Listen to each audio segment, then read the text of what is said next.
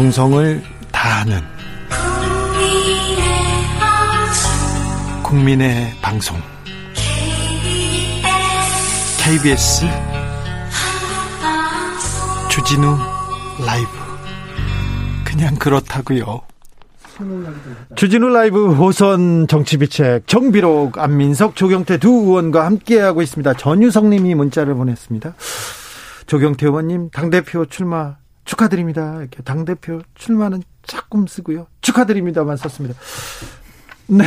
아, 지금 재보궐선거가 끝나면 바로 끝나기 전이지요. 당대표의 당대표 선거가 지금 민주당도 그렇고 국민의힘도 그렇고 바로 다시 뽑아야 됩니까?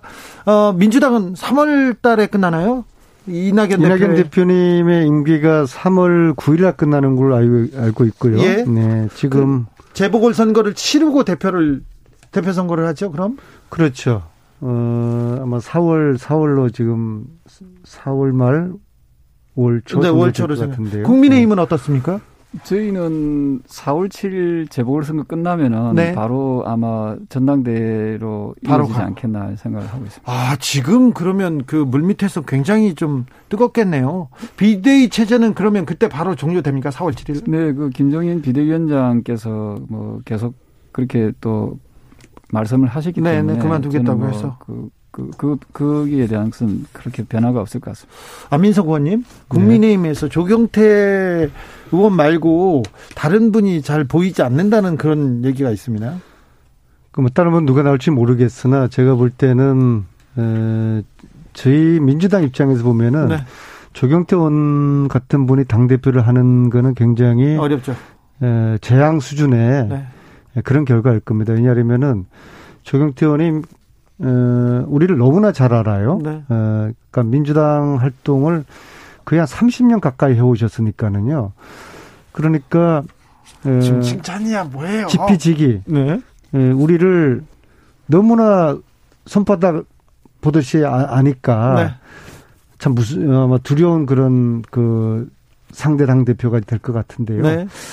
그런데 이제 제가 오늘 정, 저, 조경태 의원님 당대표 이야기를 듣고서 어, 일단 기분 나쁘지는 않네요. 네, 그래도 어이, 이제 저의 그 상대 패널이 당대표급, 어? 당대표 출마하신다고 하니까 그럼 나는 뭐냐. 네. 한편은 상당히 제가 좀 왜소해 보여요. 네.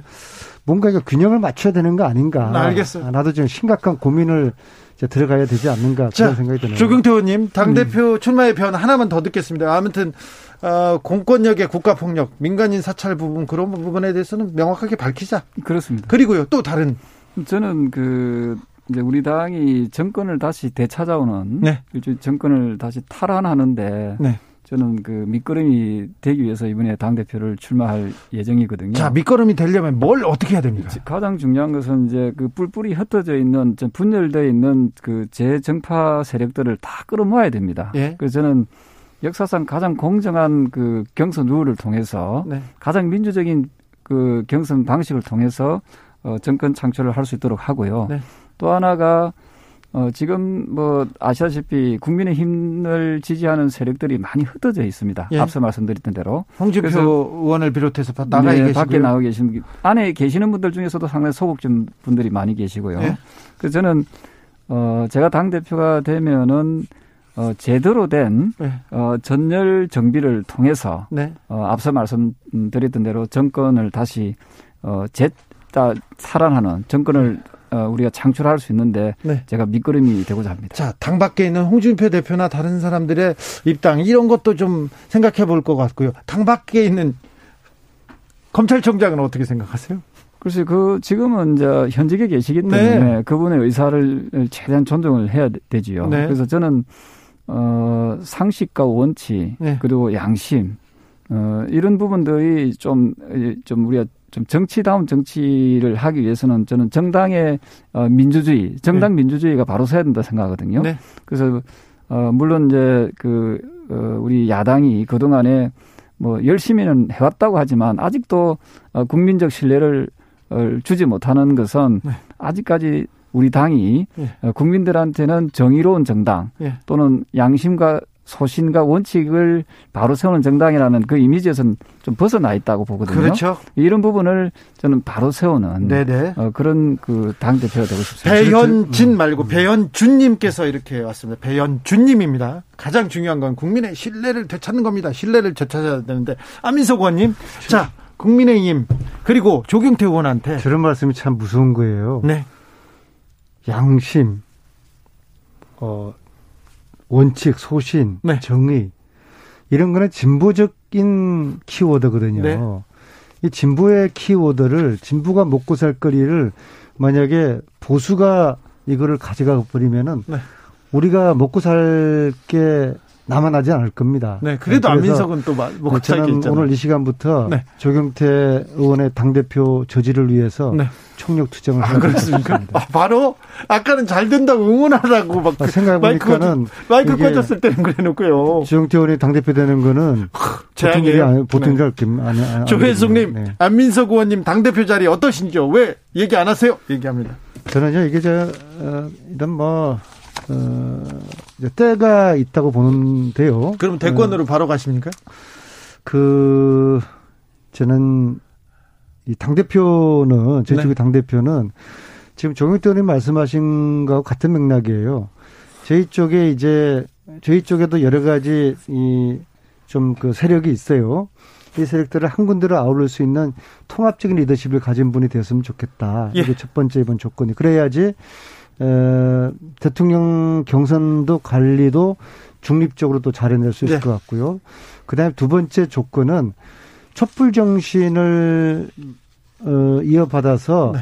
이걸 문재인 대통령 남은 임기 동안에 이 개혁을 마무리하는 개혁성이 있는 분이 후보가 되는 것입니다. 그래서 개혁적이고 통합적인 분이 이번에 저희들 우리 당 대표가 됐으면 좋겠고 그런 분을 위해서 제가 열심히 성원하려고 개혁적이고 합니다. 통합적이다. 이거 뭐 자기 얘기하는 만약에, 거 아니에요 지금? 만약에 통합적인 본인 얘기하고 있어요 조경태 의원님. 그렇게 들립니까? 네. 저는 그런 의도는 아니었고요. 만약에 예. 개혁적이고 통합적인 분이 나서지 않으면은 네. 뭐 저라도 한번 고민을 아, 해 보도록 하겠습니다. 자, 그 현안으로 넘어갈게요. 현안으로 사실 안민석 의원이 우리나라 스포츠 문화의 가장 전문가입니다. 스포츠 체벌 이런 거 가장 근절하기 위해서 가장 열심히 뛰었고요. 그다음에 얼마 전에 최철원 금지법을 내 가지고 아이스 하키장 저런 사람이 되면 안 된다 이렇게 최철원 회장 안 된다고 이렇게 얘기하셨어요. 자, 자, 이 최철원 회장 건은 어떻게 보십니까? 그리고 지금 배국의 학교 폭력 논란 어떻게 해결해야 됩니까? 자, 전문가한테 물어볼게요. 좋은 질문해 주셨는데요. 정말 요 며칠 전에 아, 정말 제가 충격적인 일이 있었어요. 맨날 충격적인 일이 있어요. 맨날. 어, 제삶 자체가 좀 네. 그렇죠. 네. 하루에 세 개씩 제가 있어요. 한번 이야기 들어보세요. 네. 우리나라에서 이름만 되면 날만한 네. 진보 매체의 기자가 저한테 전화가 와요. 네. 왜 최철원 회장 취임을 반대하느냐? 예. 최철원 금지법 법안을 안 의원이 냈는데 예. 이거 문제 있는 거 아니냐? 네. 이거 상위법하고 이게 저 어긋나는 거 아니냐. 네. 그러면서 어 최철원 회장 취임을 어 하게 하라는 그런 취지의 전화를 대한민국에서 정말 전통 있는 진보 매체 기자가 저는 전화를 하요. 네. 해요. 근데 최철원 씨는 10년 전에 커다란 사회적 무리를 빚은 폭력 사건의 가해자 아닙니까? 영화 모티브가 된 그런 분이 명예를 명예가 필요하고 어, 봉사하는 아이스하키 협회장에 취임한다는 것은 사회적으로 용납이 안 되는 것이죠. 그래서 제가 이런 반사회적이고 어 반도덕적인 에, 죄로 형사처벌을 받은 사람은 회장 취임 못하게 하는 법을 발의를 했단 말입니다.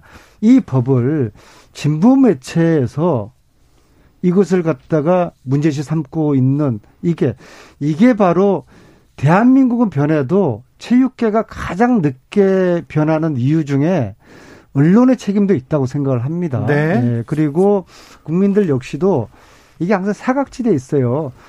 제가 초선 때부터 지금까지 유일하게 스포츠 생태계를 바꾸고 해가지고 헌신 나름대로 정말 헌신을 하고 법과 제도를 저만큼 많이 열심히 바꾼 사람이 없을 텐데요.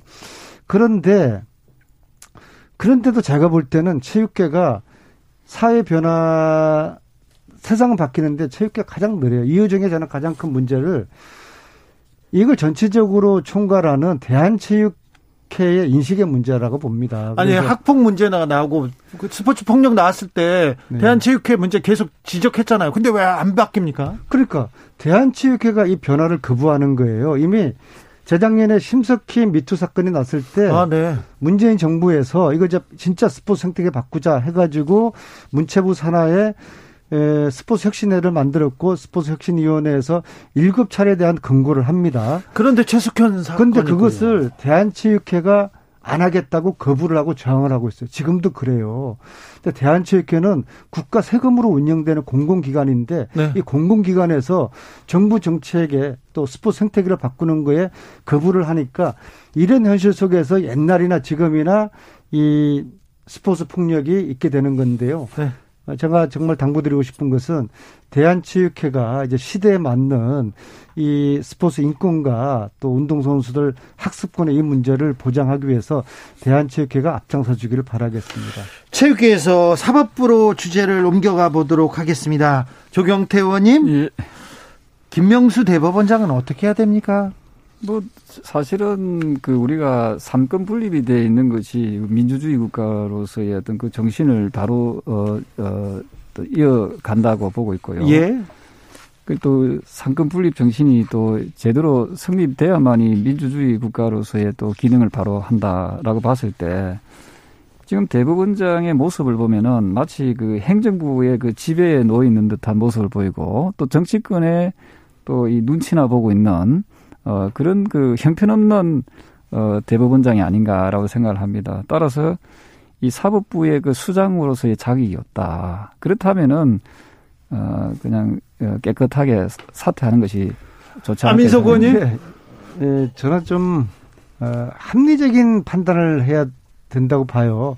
그 대법원장도 문제지만은 대법원장한테 면담을 하러, 하러 간 자신의 신상 문제를 가지고 대법원장을 면담한 부장판사가 몰래 대화를 녹취한다는 것은 이게 더큰 문제라고 봅니다. 근데 그 부분에 대해서는 어떻게 생각하세요? 조경태 의원님? 저는 그 안민석 의원님께서 그 스포츠계의 그 아까 말씀 주셨는데 어, 어떤 그 인권을 그 어, 지켜내기 위해서 네. 노력하신 네. 그 모습 보면 상당히 그 존경심을 많이 표합니다. 일단 존경한다고 하고 때리려고 그러죠, 이제.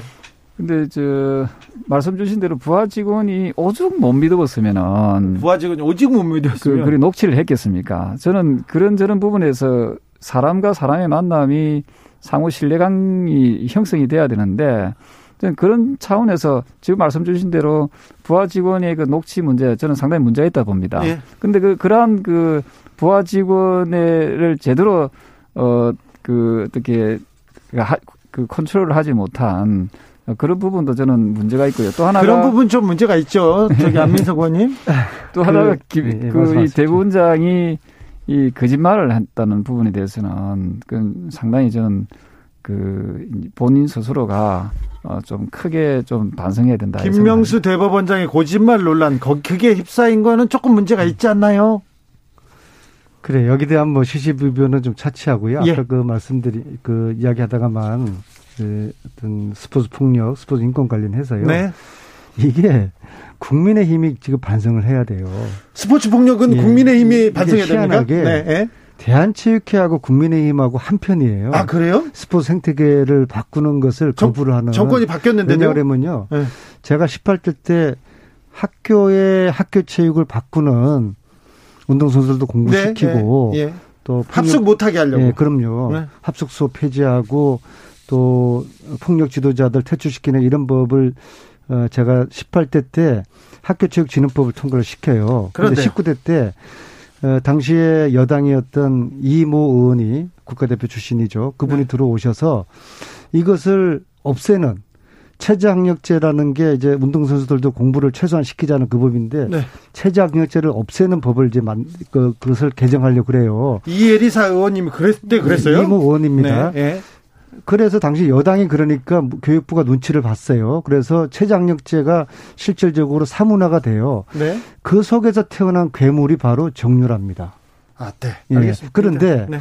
문재인 정부에서 이걸 다시 체장력법을 진행을 하고 있는데 이걸 또 국민의힘 일부 의원님들이 체장력제를 또다시 폐지하려고 지금 길을 쓰고 지금 막고 있어요. 조경태 의원님 반성하셔야 됩니다. 이거 예, 아, 모르실 제가, 거예요. 제가 그 내용을 이제 파악을 해봐야겠습니다만은 그 저는 그 지금 현재로서는 그 지금 여당이 절대 다수 당이지 않습니까? 네? 마음 먹으면 뭐든지 할 수 있습니다. 따라서 자꾸 우리 저 힘없는 야당 탓하지 마시고 여당에서 올바른 법이나 올바른 정책이라면은 그거는 저 국민들 저 성원을 저는 그 많이 그 지지를 받을 수 있을 거라 보고 있고요. 예. 그리고 어, 이런 문제 역시도 제가 당 대표가 되면은 네. 합리적으로 잘 풀어 나갈 테니까 너무 걱정 안 하셔도 아 좋네요. 정비록 정비록 마무리할까요, 안민석 의원님? 얼른 인사하세요. 하여튼 네. 조경태 의원 당 대표 되는 거를 좀 저지하는 투쟁을 네.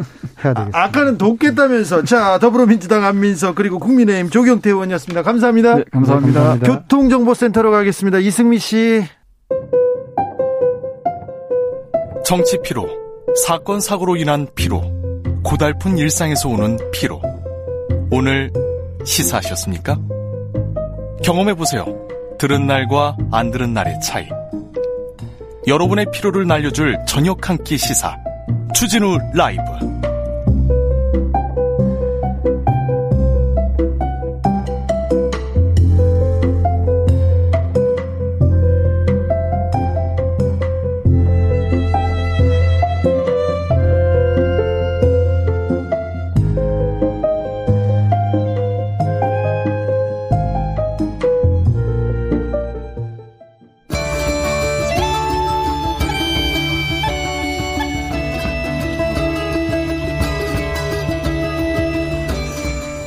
주진우 라이브 신년 기획 도올의 왜 서울 집값 왜 답은 농촌인가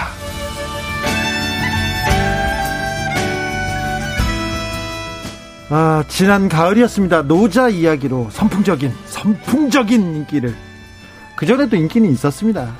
자, 도올 김용욱 선생님 주진우 라이브에서 오랜만에 모셨습니다. 안녕하세요. 안녕하세요. 네. 건강하시죠? 네네네. 피부가 더 뽀얀해지셨네요. 네네. 새 정치자분들께 인사 한마디 해주십시오. 아, 여러모로 어, 어려우신데. 네. 그저 그냥 힘내시라고. 네.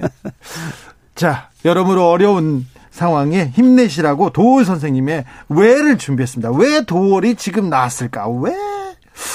자, 오늘 특집을 위해서 특별한 분 한 분 더 모셨습니다. 박진도 충남대학교 명예교수. 안녕하세요. 네, 안녕하십니까. 박진도 선생님은 대통령 직속 농업, 농어촌 특별위원회 위원장 하셨어요. 예. 그러니까 농촌 개발, 농촌 특별 이런 쪽에선 진도가 가장 많이 나가신 분이세요. 예, 네. 그렇습니다. 그렇죠, 선생님? 네 네네. 네, 네. 이게 도울 선생님이 농업, 농촌을 얘기하면서 박진도를 불러야 된다고 얘기하신 이유가 뭡니까? 아, 이건 상당히 합리적인 사유를 하시고 네. 핵심적인 그 아이디어가 많아요. 네. 그래서 나는 항상 우리 농촌이 살아야 이 나라가 산다. 네. 그런 입장에서 계속 발언을 해왔는데 네. 이 발언에 대해서 그냥 도리 철학자니까 이렇게 추상적으로 얘기하는 걸 아는데 네. 저분은 저의 그런 주장에 대해서 상당히 구체적인 안을 가지고 네. 우리가 같이 항상 힘을 합해서 운동을 하면 훨씬 더 사회적인 효과가 그, 그, 이 여러 가지로 전파가 잘 되겠다. 이렇게 말씀하셔서 그러면 하여튼 그렇게 해서 이 농촌 문제를 우리 국민에게 일깨우는 그런 계기로 삼자. 그래서 항상 여기서 같이 뭘 해보려고 그러고 있어요. 네. 코로나 시대에 부동산 얘기, 집, 내 집 얘기 많습니다. 네. 그런데 이 문제를 어떻게 풀어볼까? 도울 선생님이 고민하다가, 아, 왜 우리가 농촌에 주목해야 되는가? 농촌에서 그 해답을 찾을 수 있겠다고 생각해서 지금 이 자리를 이어가는 겁니다. 도울 선생님과 박진도 선생님 같이 모셨습니다. 이후에도 도울 선생님한테 물어보고 싶었어요. 코로나 시대 어떻게 해야 돼요? 코로나 이후는 어떻게 해야 되나? 선생님께 물어보고 싶은 거 있으면요. 대신 물어봐 드리겠습니다. 샵 9730 짧은 문자 50원, 긴 문자는 100원입니다. 콩으로 보내시면 무료다는 거 다시 한번 말씀드리겠습니다. 그럼 본격적으로 오늘 순서 시작하겠습니다. 선생님, 서울시장, 부산시장 재보궐선거가 50일도 안 남았어요. 그런데 네. 선생님, 대한민국 도시를 도시를 이끄는 지도자라면 어떤 댐댐이가 있어야 됩니까? 어떤 측면을 봐야 됩니까? 특별히 어떤 소양이 필요합니까? 어, 서울시장과 부산시장이라는 자리는 네. 물론 이거 재보궐 선거가 그 마련됐다는 것 자체가 사실은 국민들 입장에서는 상당히 불만스러운 일이겠지만은 네. 이 두 시는 국가의 상징이지 어느 두 도시가 아니거든요. 그러니까 사실 여기서 당선되는 사람들의 여부에 따라서 국가 정책도 상당히 그 영향을 줄 수가 있고 그러기 때문에 이것은 도시의 지도자가 아니라 국가의 지도자의 품격을 갖춘 사람들이 시장이 돼야 되고 어 그러려면은 딱 한마디 제가 요새 동학의 아주 그 마지막 원고를 이제 마무리하고 있는데 그 수훈 선생이 하신 말씀이 있어요. 뭐라 그러냐면 이, 이런 정, 그 국민의 리더가 되기 위해서는 성경신이다 그랬는데 그 앞에 두 말을 빼놓고 신. 이 소위 말해서 신뢰할 수 있는 완전히 거짓말 없는 신험할 수 있는 말만 하는 인간이 되라. 네. 네. 박진도 선생님은 이번 선거 어떻게 보고 계신지 어떤 점을 예, 주목하고 예, 계신지요? 그 지준이 선생님 혹시 그 이호철 작가가 네. 1966년에 쓴 소설 서울은 만 원이다. 네, 네, 알죠. 기억하시죠? 네, 네. 그때의 서울 인구가 한 400만 됐고 네. 경기도 인구가 300만이었습니다. 그래서 700만 해가지고 우리나라 전체 인구의 한 23%가 살고 있었어요. 네. 근데 지금 보면은 서울 인구가 1000만쯤 되고 네. 경기도 인구가 1300만 그리고 인천이 한 300만에서 2600만입니다. 네. 그래서 우리나라 인구의 절반 이상이 지금 서울에 살고 있거든요. 네. 그런 의미에서 지금 도월선생님께서 말씀하셨지만은 이 어, 서울시장 선거라고 하는 거는 단순히 서울 시민만을 위한 선거가 아니다. 네. 지금 제가 이번에 그 보니까 어떤 후보는 뭐 21분 안에 뭐저 어, 주거와 일과 복지가 다 하도록 하겠다. 어떤 후보는 뭐 1억 1억 천만 원을 주겠다. 네. 어떤 후보는 뭐 규제를 왕창 풀어가지고 집을 왕창 지어주겠다. 뭐 이런 얘기를 하고 있어요. 네. 근데 사실 제가 볼 때는 이게 실현 가능할지도 의문이죠. 만약에 실현되면 큰일이에요. 큰일입니까? 아, 큰일이죠. 왜냐하면 이렇게 서울이 오면 애 낳고 살면 1억도 준다 그러지. 아, 21분 만에 걸어서 직장 다닐 수 있다 그러지. 그럼 대한민국 사람들 어떻게 다 서울로 와야죠. 네. 그렇잖아요. 네. 그래서 저는 이 서울시장이나 지금 말씀하신 부산시장도 마찬가지지만은 단순히 서울시를 얘기해서 안 되고 음. 정말로 서울시가 우리 지방과 어떻게 상생할 것이냐, 음. 대한민국 어떻게 할 것이냐. 음. 이런 얘기를 하는 사람이 있어야 되는데 네. 아무도 그런 사람이 없어요. 아 그렇죠. 음. 지금 서울시장 후보들 다 공격적으로 부동산 음. 계속 재개발하겠다, 재건축하겠다, 더 높게 짓겠다, 서울에 더 많은 집을 짓겠다고 얘기하지. 상생하겠다 이런 얘기는 들어본 적이 없는 것 같습니다. 서울 집값의 해담을 어디서 찾아야 할까요? 시선을 농촌으로 조금 옮겨 보겠습니다. 왜 농촌에 주목해야 됩니까, 도울 선생님? 그러니까는 이 농촌이라는 곳이 단순한 그 우리가 지금 생각하듯이 도농 뭐 이래 가지고 예. 대비적으로 생각할 것이 아니라 그것이 뭐냐면 국가의 근본이라는 생각을 가져야 돼요. 우리 삶의 근본이고 농촌이 사라지게 되면은 그야말로 문학도 사라지고 우리의 전통적 가치라든가 공동체 의식이라든가 이 모든 게 사라져요. 근데 이 농촌이라는 것을 어, 아직도 그러한 천하 그러니까 과거에 천하지 대본이라고 그랬던 이 농이라고 하는 개념을 아직도 그 중요성을 전부 간과하고 있단 말이죠. 왜냐하면은 어 이 정치인들은 야그 3, 인구 3%밖에 안 되는데 그 표가 안 돼. 표 안 되죠. 예. 그리고 이 이쪽 매스컴에서도 야 그럼 농촌 문제 뭐 적당히 이렇게 그냥 코스메틱하게 얘기하면 네. 되는 거. 그러니까 네. 이 농촌 문제가 이게 해결이 안 되면은 이 나라가 아주 이건 망가지는 어 그러니까 일례를 들자면은 뭐더 우리가 얘기할 수도 있지만 중국이라는 나라가 공산당의 이런 이 지도하에서 이렇게 가고 있지만은 그 나라의 우리가 핵심이 뭐냐면 공업화를 진행하고 도시화를 진행하면서도 이 중국은 성공적으로 농촌을 지켰어요. 그렇기 때문에 이 중국이 아직도 뭐냐면은 이 사회 문제가 겉으로만 안 나는 게 아니라 실제로 제가 가보면 상당히 잘하고 있는 측면들이 많거든요. 그것은 예. 농촌 정책이 전 세계에서 지금 현재 가장 우수해요. 어, 그러니까 이런 거를 우리가 배울 여지가 있다. 중국도 그렇고 미국도 가장 그 발, 발전한 농업 국가이기도 하고요. 1928님께서는 선거에 나온 모든 분들이 인간의 욕망을 부추기는데 농촌을 새롭게 바라볼 수 있는 대안을 제시해 주시네요. 또 깨닫게 됩니다. 이렇게 의견 주셨고요. 8339님께서 농촌에 답이 있다. 진짜로 정말로 도시 비민 말고 농촌 분홍으로 살 수 있게 해 주시면 좋겠어요. 얘기합니다. 저는 농부의 아들인데요. 농촌의 생산성이 떨어집니다. 그러니까 농촌을 아예 포기하고 그냥 다 수입해서 먹고 살지. 코로나 시대니까 더 그런 그런 생각이 더 있다. 그런 정책으로 지금 바뀐 것 같아요. 아예 교수님.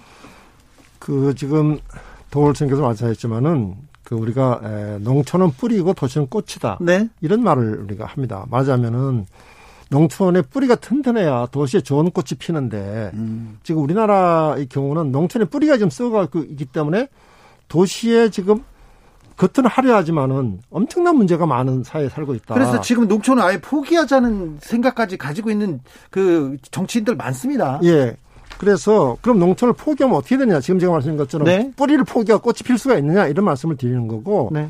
자 식량을 하다 먹자 얘기를 하고 네, 있습니다. 네. 지금 우리나라가요.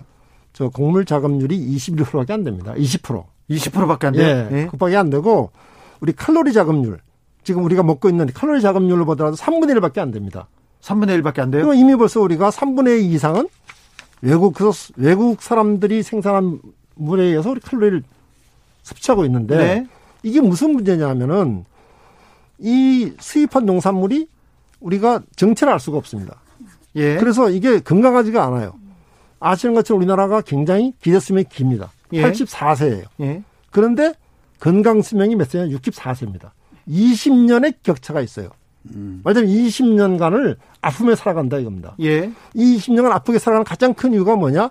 건강한 먹거리를 먹지 못하기 때문입니다. 아, 그래요? 그럼요. 그러니까 국가 지도자가 국민의 건강을 생각한다 한다면 가장 중요하게 생각해야 될 것이 국민들에게 건강한 먹거리를 먹일 생각을 해야지. 예. 그걸 돈 몇 푼 벌겠다고 말하자면 우리 저 어, 농업을 포기하고 반도체 만들어 수출하자 이런 네. 얘기를 하는 사람이 있다고 한다면은 그건 국가 지도자 자격이 없다 생각합니다. 수많은 위기 중에 식량 위기도 중요한 것 같은데요. 코로나 위기 상황에서 어, 식량 문제가 굉장히 중요한 문제가 될까요, 도울 선생님?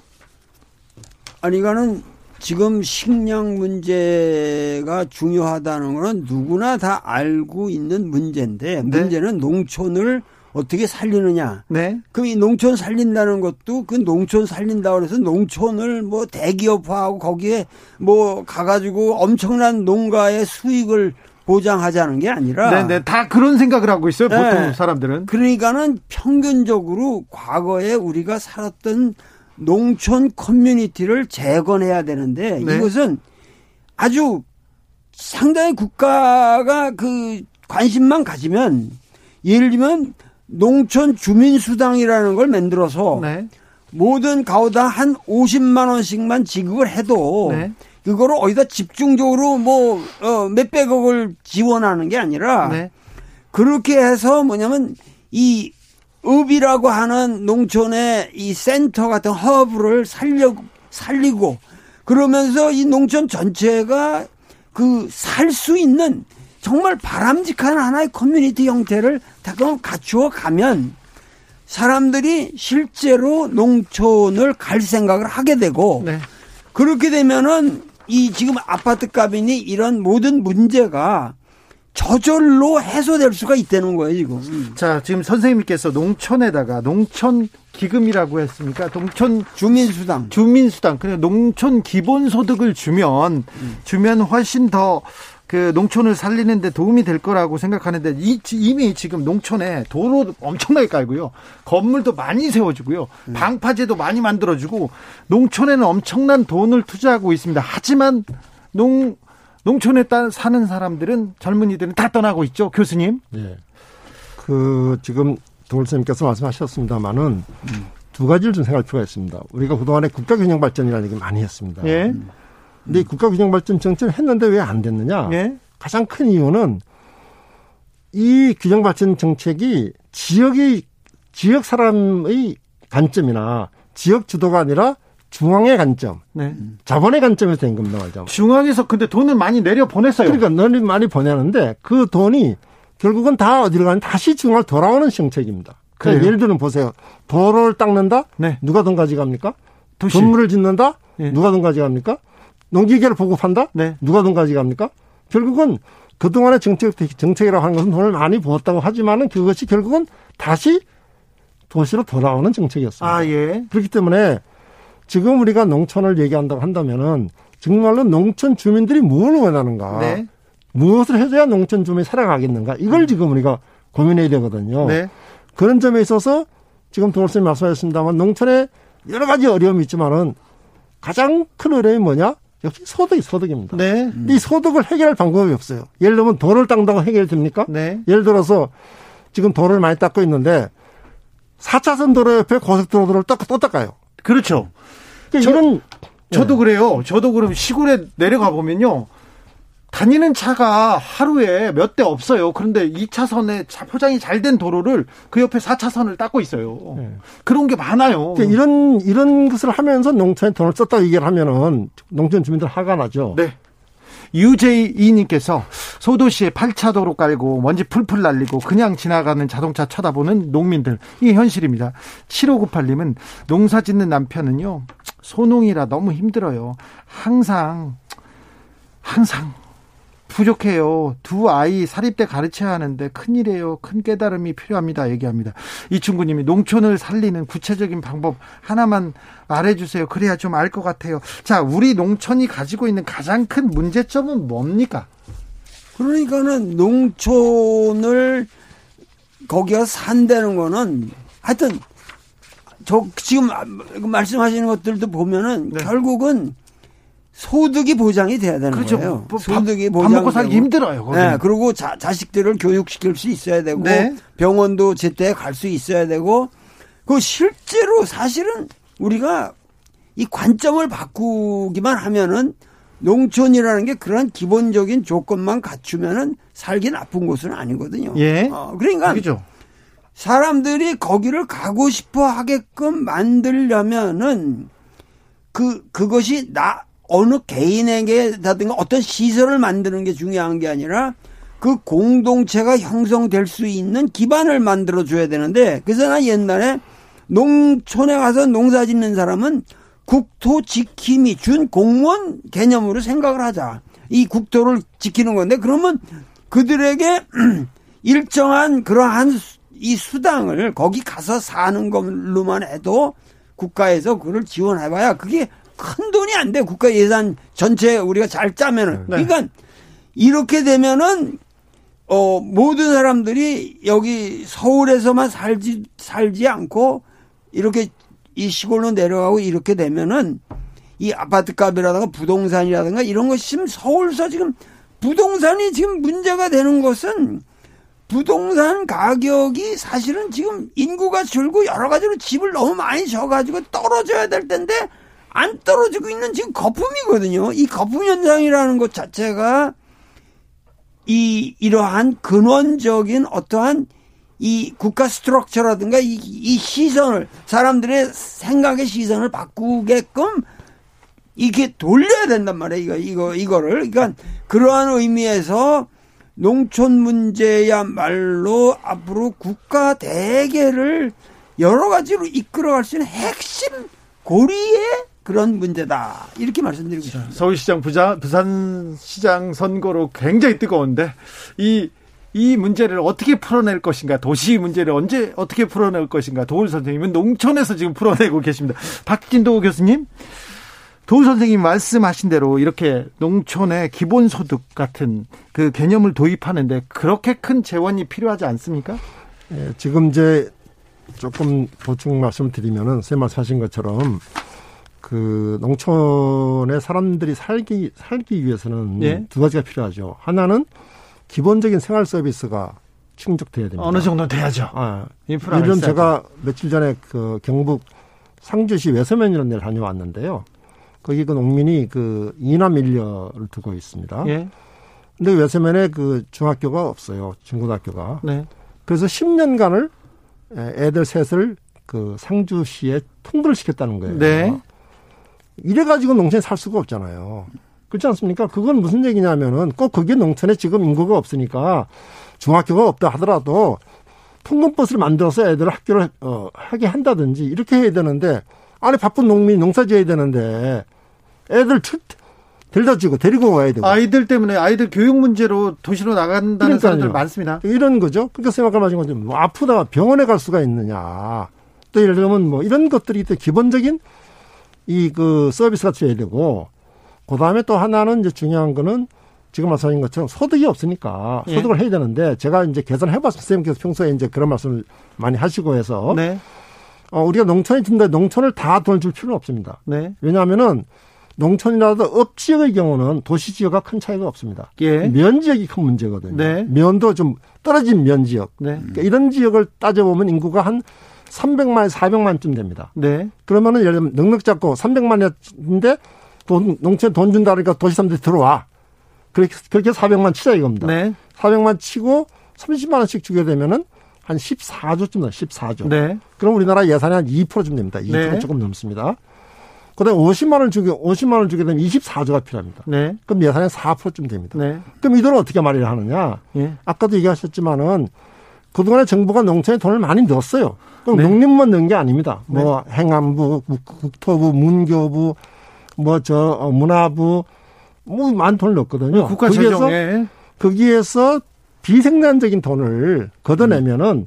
저는 충분히 그도 만들 수 있다 생각하고요. 농촌에 투입되는 비생산적인 돈. 만으로도 전용이 유용이 가능합니까? 그렇죠. 그러니까 예를 들면 이런 거 생각해 보세요.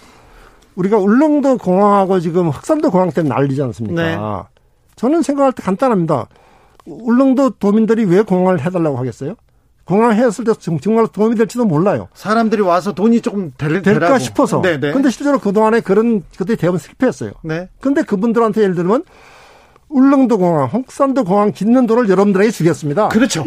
그렇게 얘기하면은 그분들이 뭐라 그랬어요? 절대 공항 짓지 말죠. 돈 내는. 당연, 당 근데 저, 저도요. 저는 그 농민의 아들 그리고 지역에 사는 음. 사람으로 왜 지방선거 할 때 그 군수 후보들, 도지사 후보들이 우리 재정이 이만큼입니다. 우리가 몇 천억의 재정인데 저는 얼마씩 나눠주겠습니다. 이런 얘기를 왜 안 하는지 모르겠어요. 정치인들이. 이제는 할 때가 됐습니다. 이제는요. 이제 정말 왜냐하면요. 오늘도 제가 오기 전에 농촌 정책 세미나를 하고 왔는데 네. 그렇게 얘기를 해서 뭐라 얘기했느냐. 이제는 국가가 뭐를 농민들을 만들어준다, 농촌을 만들어준다, 이런 얘기 그만하자. 네. 농민들의 돈을 줘서 그들이 스스로가 만들도록 하자. 예. 지금 공감하는 문자 많이 오고 있습니다. 6262님께서 공감합니다. 농어촌 뉴딜 이런 얘기하면서 수백억 들여서 한국 개발하고요. 도로 만듭니다. 수백억 수천억 들어가요. 장사하는 외부인 몇 명만 돈 버는 사업이고요. 과연 농어민들은 현지 주민들을 위한 정책인지 차라리 그 돈으로 농어민 직접 지원해 주면 좋을 것 같아요. 이 음. 얘기 올라오고 있습니다. 음. 어, 다른 분께서는요. 음, 7581님께서는 농촌 생활 수입도 적고 집값도 안 오르고 생활 환경도 열악하고 대한민국에서 농촌으로 농촌에 산다는 것 자체가 루저가 된 기분입니다. 이런 음, 얘기합니다. 음. 1545님 농촌에도 문화 예술 공간도 좀 만들고 교육 인프라 좀 잘 갖춰주면 일자리도 좀 옮겨주고 인구 분산 효과도 있고 좋을 것 같아요. 이 얘기합니다. 선생님, 음.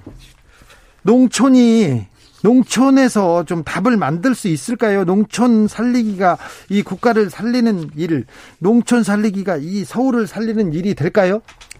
그러니까는 보통 우리가 삼농 문제라고 얘기를 하는데 농업, 농촌, 농민. 네. 그런데 이것이 사실은 이 중국에서는 2003년부터 이 정책을 표방해 왔거든요. 네. 근데 이들은 농민의 생계, 그 다음에 농촌의 지속 가능성, 그리고 농업의 안정 이거를 완전히 국가 시책으로 네.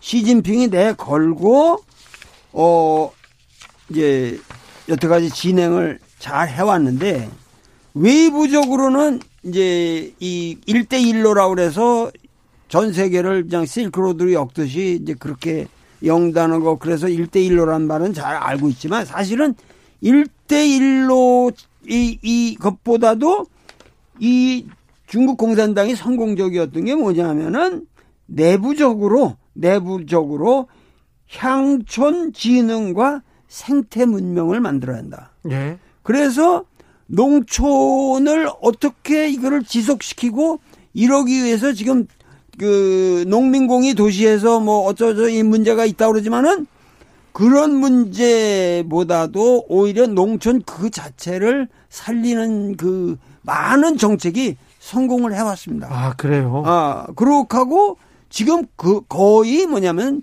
농촌 인구가 우리나라는 지금 우리나라 현실적으로 한 3%밖에 안 된다고 그러거든요. 근데 네. 이 중국은 한 40% 됩니다, 지금. 어, 현실적으로. 네. 그러니까 이거는 중국이 굉장한 거죠, 이게.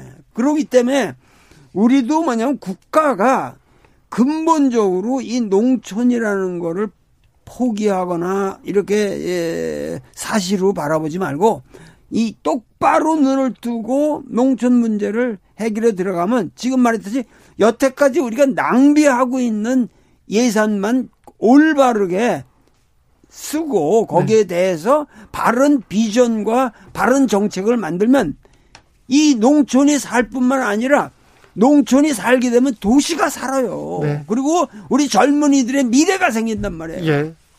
농촌에 투입되는 돈만 제대로 쓰면 차라리 음. 그냥 그냥 그냥 지원금으로 주면 훨씬 농촌이 살아나고 이게 미래가 생길 거라고 지금 선생님이 말씀하십니다.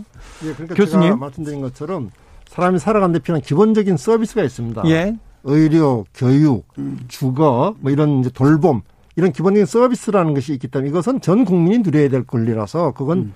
농촌에도 같이 해줘야 됩니다. 네. 그 정부에서 농어촌 기본 서비스라는 정책을 해요. 근데 실제로 말만 하고 실제로 거의 하지를 않습니다. 그래서 음. 아까 선생님 말씀하신 것처럼 농민들도 농촌 주민들도 농촌에 살더라도 최소한의 서비스 를 받도록 한다. 예. 여기 플러스 네. 이게 플러스 소득이 실현되면은 농촌에 안 살 리가 없죠. 그렇지 않습니까? 왜 도시에 삽니까? 제가 예를 하나 들어볼까요? 네. 아프리카 피그미족이 뉴욕을 견학 갔습니다. 네. 세계에서 가장 발달된 도, 대라고 해서 가서 보니까 사람들이 정신없이 바쁘게 살아. 이게 도대체 왜, 왜 이렇게 사십니까? 이렇게 물어보니까 뭐라 얘기하냐면은 젊었을 때 열심히 저 돈 벌어가지고 나이 들면은 어디 조용한 시골에 가서 시, 어, 시골 가가지고 저기 저 낚시질 하면서 네. 살라고 네. 그렇게 하는 겁니다. 네. 피그미가 한 얘기가 우리 그렇게 매일 사는데요. 네. 그러니까 지금 우리가 네. 이 도시에서의 삶이라고 하는 것이 돈벌이하고 버느라고 그냥 정신없고 또 번 돈을 쓰느라고 정신없고 네. 전혀 삶이 아닙니다. 그런 반면에 농촌은 일정한 정도의 서비스와 소득이 있어 많은 소득이 필요한 것도 아닙니다. 네. 소득이 있으면은 훨씬 도시보다 잘 살 수 있다. 그러면 네. 국민들이 이렇게 지금처럼 전 세계 전 세계의 수도권의 50% 인구가 몰래 살아나가 세상에 어디 있습니까? 그리고 우리처럼 또 열심히 치열하게 사는 나라가 어디 있어요? 글쎄, 그러니까 말이죠. 네. 그러니까 이런 문제들을 아까 말씀하신 것처럼 농촌의 문제를 풀어줘야 이런 문제가 해결되지 농촌을 계속 지금처럼 말하자면 사람들이 살 수 없더라게 만들어 놓고서는 서울 문제를 해결하겠다. 그러니까 그런 문제도 예를 들면 병원을 뭐 시골에다 짓자는 게 아니란 말이에요. 그게 네. 들면 읍과 같은 센터에다가 병원을 잘 지어 놓으면 그래가지고 이 주변에다가 그렇게 그 생활 자금을 각 에, 가정마다 풀어주면은 그들이 에, 그 센터에 가서 이 의료 서비스를 받을 거고 그러면 병원도 오히려 도시에서 하는 것보다 그런 읍에 있는 병원들이 더 여러 가지로 수입도 잘 확보된다 이렇게 되면은 모든 게 상생 구조가 되는 거예요. 예. 그러니까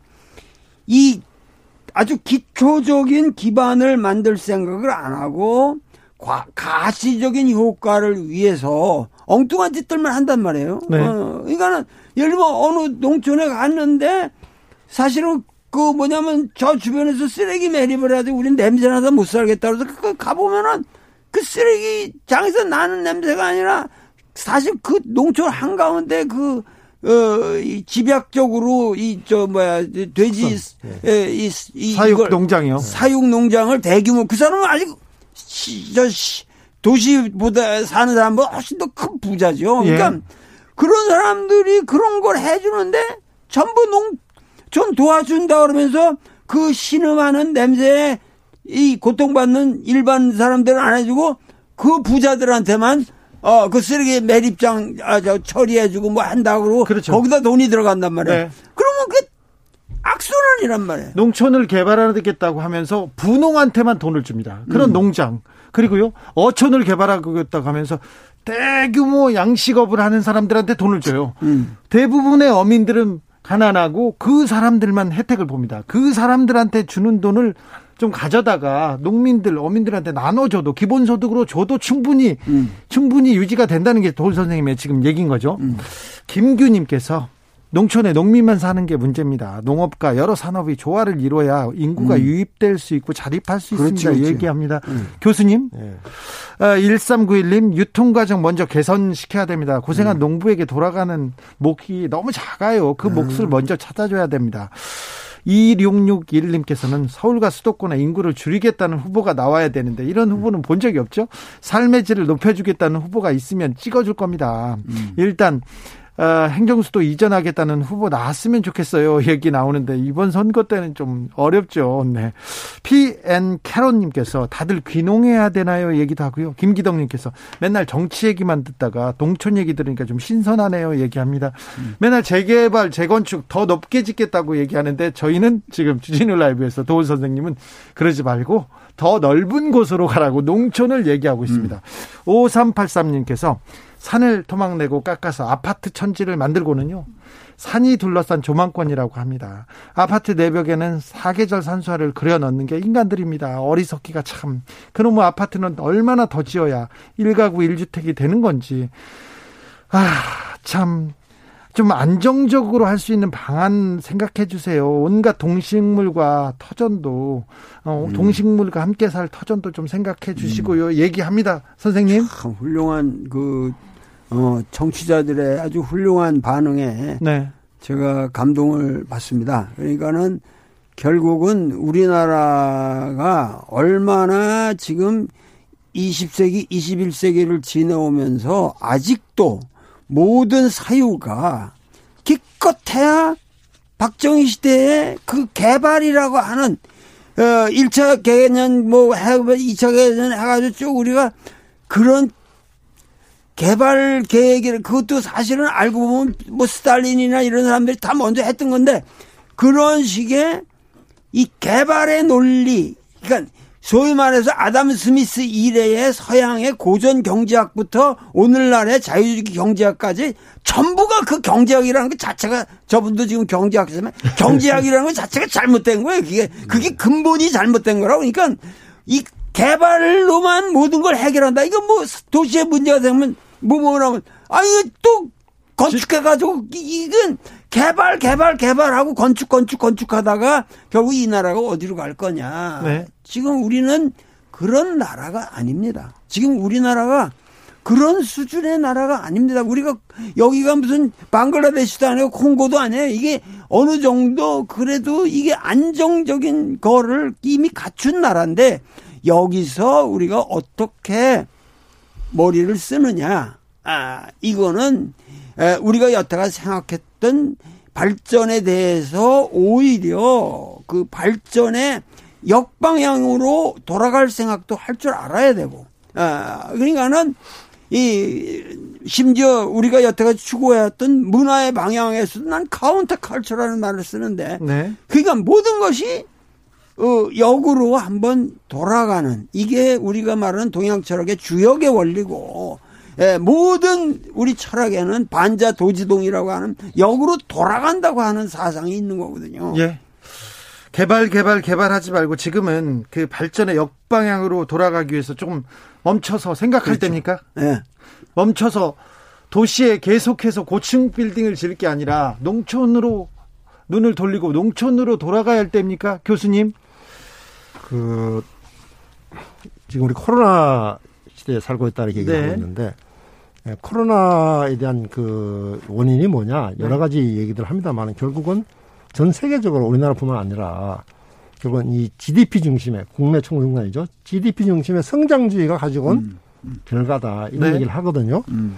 근데 그 성장주의가 아까 쌤 말씀하셨지만 우리나라에서는 박정희 개발 독재 이래에 엄청난 이데올로기가 되었습니다. 예. 그래서 이 국민들이 경제 성장이 안 되면은 큰일 날 것처럼 이렇게 망하는 줄 알아요. 망하는 줄 알고 네. 있단 말이죠. 네. 그런데 사실은 우리가 더 이상 성장이 안 됩니다. 이걸 인정을 해야 돼요. 그러니까 근데 지금 생각해 보세요. 옛날에 한점 좋을 때 우리가 10%씩 성장했어요. 네. 지금은 2% 성장하기도 어렵습니다. 네. 2% 성장해도 큰 다행이에요. 그렇기 때문에 성장으로 문제를 해결하려고 한다고 해서는 안 됩니다. 그렇기 때문에 이걸 벗어나야 되는데 아직 벗어나지도 못하고 그저 기성전 성장이야. 얘기를 잘 나가다가도 뒤에 가면 경제와 성장이란 말이에요. 예. 그래서 저는 이걸 뭐라 얘기하냐면 성장 중독이다. 예. 이 대한민국 사람들이 알코올 중독자가 알코올이 나쁜 줄 알면서도 그걸 마시듯이 음. 성장이라는 것이 우리 지금 코로나 가져오고 사회를 망치고 있다는 것을 알면서도 불구하고 성장을 또 주장하는 네. 성장 중독이다. 그런 의미에서 지금 선생님께서 좋은 말씀 하셨는데 정말로 이전 성장이 아니라 성장 중심이 아니라 새로운 문화, 새로운 패러다임으로 음. 사회를 구성할 생각을 해야 된다. 그럴 때에 핵심이 뭐냐?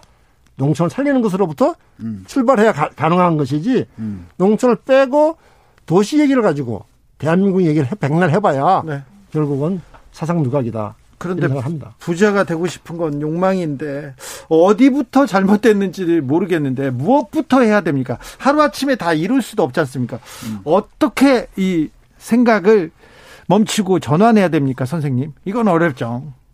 그거는 이제 어, 내 노자 강의를 들어야 되고 그래요. 어, 그렇게 해가지고 상, 생각들을 바꾸기 시작해야 되고 그리고 역사를 보는 관점도 바꿔야 되고 그것이 뭐냐면 사실은 이런 모든 성장 개발 독재의 논리는 네. 궁극적으로는 사실 전부가 기독교 사상과 관련이 있습니다. 네. 어, 기독교 사상이라는 거는 항상 뭐 종말을 전제하고 천국을 향해서 어디로 모든 인간들을 어디로 데려간다는 환상을 주거든요. 네. 그러니까 이게 진보의 환상이었고 발전의 환상이었고 천국행의 전부 환상이었거든. 네. 그러니까 이런 환상에서 우리가 이제 벗어나서 에? 예? 그 니체가 이렇게 외치잖아요. 너희들은 대지의 아들이다. 하나님의 아들이 아니고 너희들은 대지의 아들이다. 너희들은 대지에 속해 있다. 그러니까는 그가 말하는 초인도 뭐냐면 땅 위의 초인이에요. 그 사람이 말하는 초인이라는 게 구름 위에 붕 떠 있는 초인을 말하는 게 아니란 말이에요. 그러니까 결국은 우리가 이러한 이 허황된 꿈에서 우선 벗어나야 되고 그리고 현실적으로는 국가는 어떻게 해서든지 그 농민 음, 그 상대뿐만 아니라 그 어느 면 단위 면 단위의 이거 이 기준을 잘 세워야겠지만은 거기에 사는 사람들에게는 무조건 수당을 지급해서 그 기초적인 우리 문화를 새롭게 만들어가는 그리고 그들이 자생적으로 그 어떠한 실험을 해 가면서 새로운 그 어떠한 커뮤니티 의이 공동체 운동을 해 나갈 수 있도록 그렇게 만들어 주면은 우리나라는 지금 한륜이 이런 거 보면 문화적인 활동이라는 게 엄청나거든요. 그러니까 예. 그리고 지금 우리가 세계 중심에 서 있어요. 네. 문화적으로. 그리고 네. 정말 요새는 어디 가도 한국 사람이라면 대접을 합니다. 네. 그렇게 되려면은 농촌 정책에 있어서도 딴 나라가 생각도 못한 기발한 정책을 가지고 이 농촌 BTS가 나와야 된다 이거예요. 농촌 정책 BTS가 나와야 된다. 그래요? 예. 그러면은 전 세계가 야 한국이라는 나라는 정말 어마어마한 나라구나 하고 존경을 하게 됩니다. 알겠습니다. 사바고 BTS하고는 좀 안 어울리는데 박진도 교수님 오늘 감사했습니다. 예. 네. 그 아까 국민들 의식 말씀하셨는데 하루쯤 바뀌는 거 아니죠? 네. 아닌데 저는 언론의 역할이 중요하다고 생각합니다. 알겠습니다. 잘 모르겠는데 저희가 주진우 라이브에서 이 농촌 문제 그거 몇번 다루셨습니까? 네, 더 다뤄야 되겠습니다. 네, 그렇죠, 선생님. 한번 더 해야 돼. 더 해야 되겠네요. 네, 네. 아, 물어볼 게 많았는데요. 네. 근데 농촌하고 BTS는 좀 잘 안 어울리는데요. 네? 그건 안 어울립니다. BTS처럼 이 농촌 문제를 떠들어야 한다는 거예요. 알겠습니다. 선생님, 도울 선생님, 박진도 교수님, 감사합니다. 네. 저는 내일 찾아뵙겠습니다. 지금까지 주준이었습니다.